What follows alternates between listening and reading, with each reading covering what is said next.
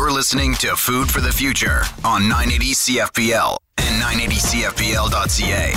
Here's your host, Peggy O'Neill.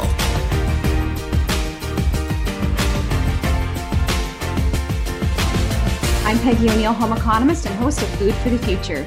Today, we return to the monthly series Back to the Future, in which we discuss the renewed interest in cooking and baking at home.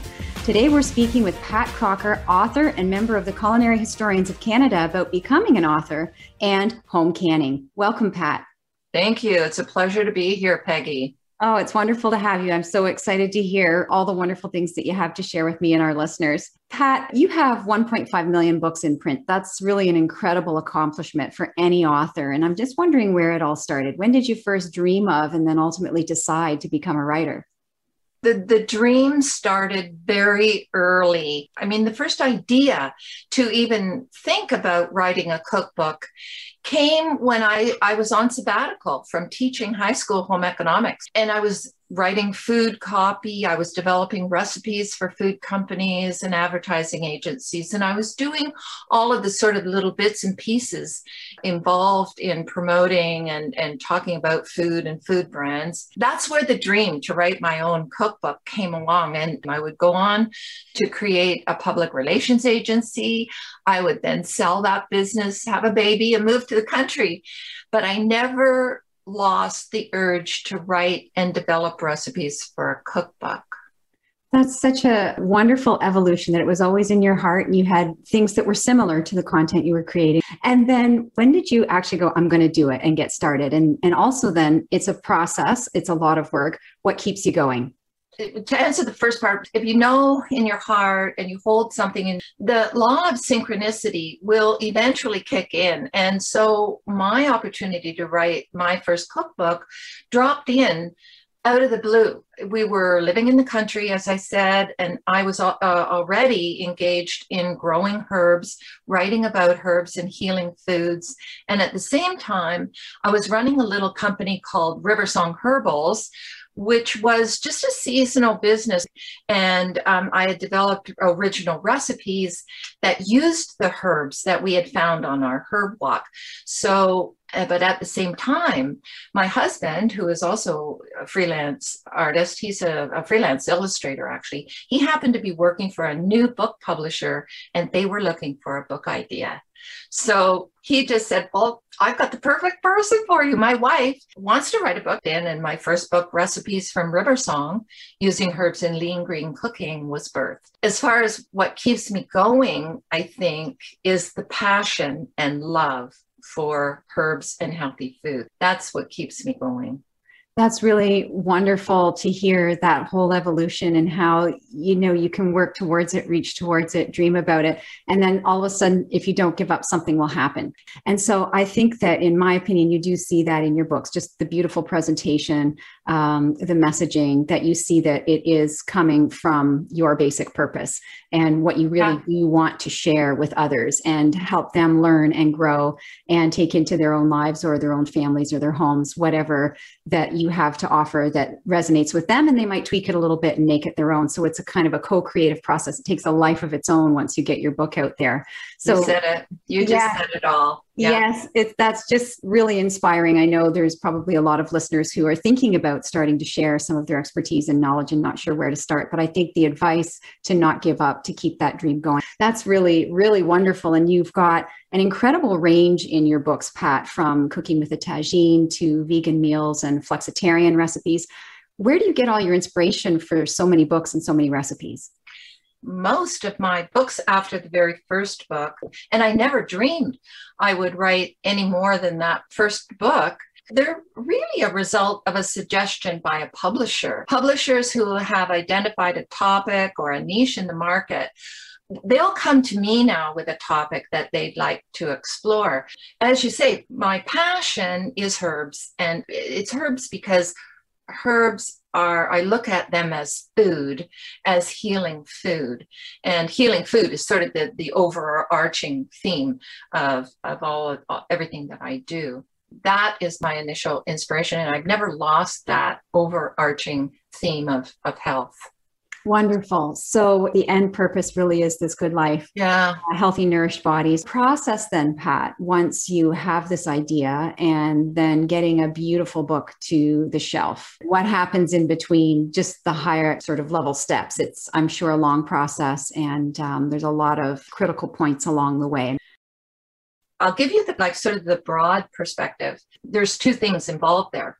So I always start with the table of contents you know, I spend a lot of time at this stage because this is a roadmap to a book. It keeps me on track. You know, when you've got a book contract, you've got a deadline. You may have 12 months, you may have six months. If you've developed a, a, phenomenal table of contents, depending on the number of chapters, I've got six or 12 or eight or 10 um, little mini deadlines. But on a daily basis, I, I have a really structured approach to writing. I'm always up at six o'clock. I either meditate or I work online with a spiritual teacher and and then I stop and have breakfast with my my husband and our dog Alfie. But by 8 8 a.m. I'm at my desk, the door is closed, and I am facing the computer and I write for four hours with no distractions, no interruptions. As you know, writing requires long stretches of uninterrupted time. You have to give yourself the gift of quiet, solitude, and time after after those four hours. And it, yeah, like you think sort of, oh my gosh, four hours, that's not very long, but it's enough. It's enough. Wow, what a process you have to produce or create every single day. And it can be exhausting. You were talking yeah. about original ideas, something new. And one of the things that I, I love in your books, Pat, uh, particularly right now with your book, Preserving, which we'll talk about after the break, the photography is so appealing. It just looks juicy, farm fresh. The images are wonderful. Why do pictures matter so much in cookbooks? I look at a book, it's like a brand. And for me, a brand reflects your values and your relationship to food, but it all gets communicated through the page layout, the design of the book, the colors even that that are chosen throughout the book, and of course the photographs. When we look now at uh, photographs. Those photographs are as just as you described them. And, and somebody else said, you know, we eat with our eyes first, and and that's that's what photography does. Is it kind of fulfills that uh, satiating aspect so it, it, brings together this this unity the harmony of the entire unit. The book is yeah. a beautiful message fantastic recipes great photography. And so all of the principles and elements of design and, and art are present in yeah. many ways. So long process and a lot of work but very very rewarding. And i'm wondering what are some of the biggest challenges that food authors face today pat having a following or a platform from which you can have an influence on the sales of your book is something that publishers are looking for. And that can be a challenge because if you've got a fabulous idea but you you don't have a blog or you don't you know you you don't have a social media presence and it is unfortunate that that this platform or this idea that uh, you have to take responsibility for the, how many books you sell. So it can be a challenge. The other personal challenge once you've got that book and you've got the you know you've written it it can be shattering to go through the editing process. There are sometimes really extreme and food editors you know to be fair they're anticipating the kinds of questions that readers would have. So they're they're actually there for you, but sometimes it can be daunting. The language, the structure, the format of writing recipes. I mean, you have to be consistent with every single recipe. It really does. I think we're kind of back to the beginning of the dialogue, which is to love your message. You have to really want to get it out there and that be persistent and that it will, um, if you keep at it, the challenges will, can be overcome. Yeah. I, I think that's really, really, really great. What are some of the highlights or greatest successes you've experienced as a cookbook author? One of the most rewarding experience for me is is just dialoguing with people who just confirm that what you're doing is actually reaching people that, it's having an effect and they're they're either they have it might be generating some questions but they're involved with you in your book. Those kinds of things where you get that one-on-one feedback is is you know there's very few I, I guess there's a lot of other careers where you can get that but this is one of them that's that's really wonderful to everyone and i've certainly enjoyed that pat thank you so much after the break, we'll hear more from Pat Crocker, renowned cookbook author, about home canning and her practical and informative book, Preserving. You're listening to Food for the Future. I'm your host, Peggy O'Neill, home economist. Welcome back to Food for the Future on 980 CFPL and 980CFPL.ca. Here's your host, Peggy O'Neill.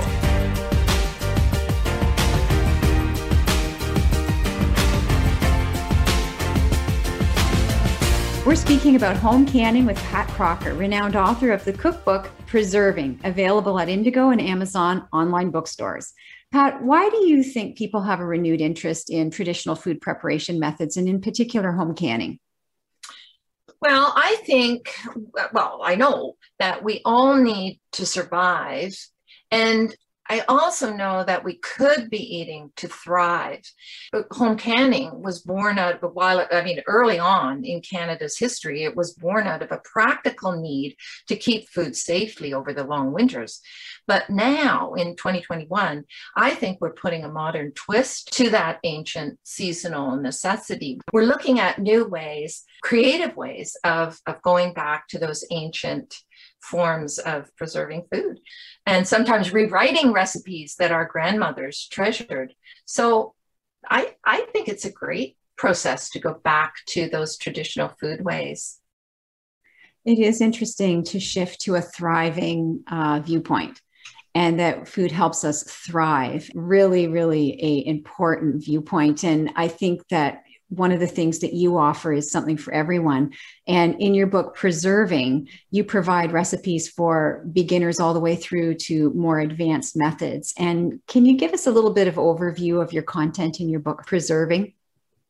Yeah, the book is is based around the four seasons. So it, it, gives some interesting recipe combinations of flavors. I, I looked at some traditional jams and jellies and chutneys, but I also brought in some new flavors and some new ideas based on those uh, traditional preserving recipes.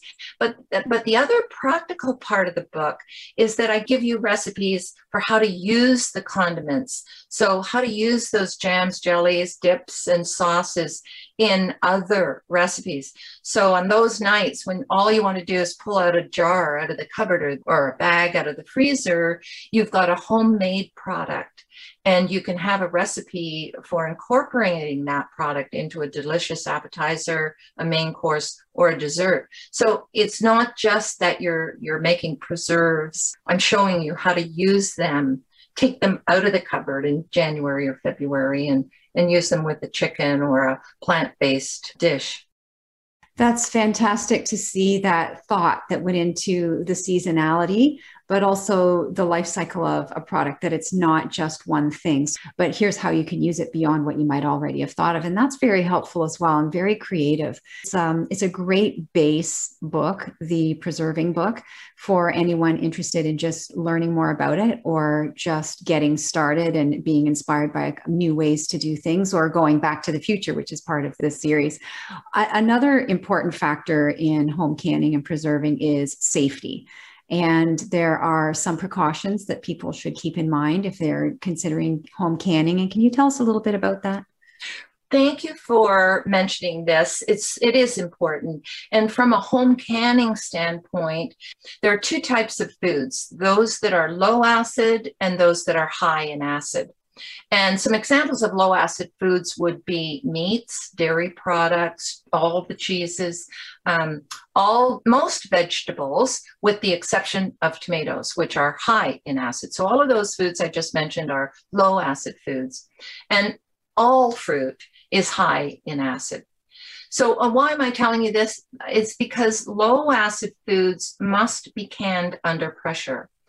Using, uh, and you have to use a pressure canner and uh, that pressure canner must be able to consistently hold the temperature of the food inside the jar at a predetermined temperature for a certain length of time.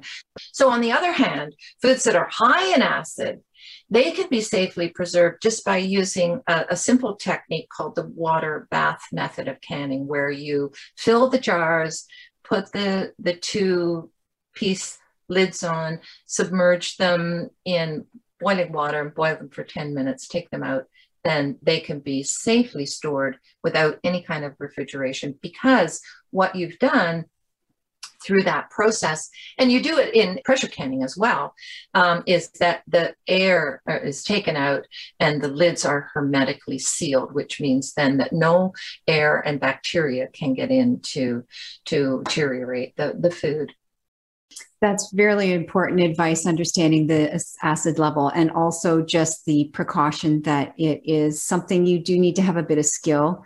Um, not that it's impossible to acquire the skill, but you have to have a little bit of know how. And I think that that's really important. I know the government of Canada has some guidelines for uh, home canning safety. And so there's some great tips uh, on that website. Uh, so, with that technique needed, I'm wondering how does someone get started, Pat, in home canning, and what's an easy food to work with? Remember, I said that even though they're a vegetable, tomatoes are high in acid. So, tomatoes can be safely preserved using the water bath method. And they're bursting with vitamin C.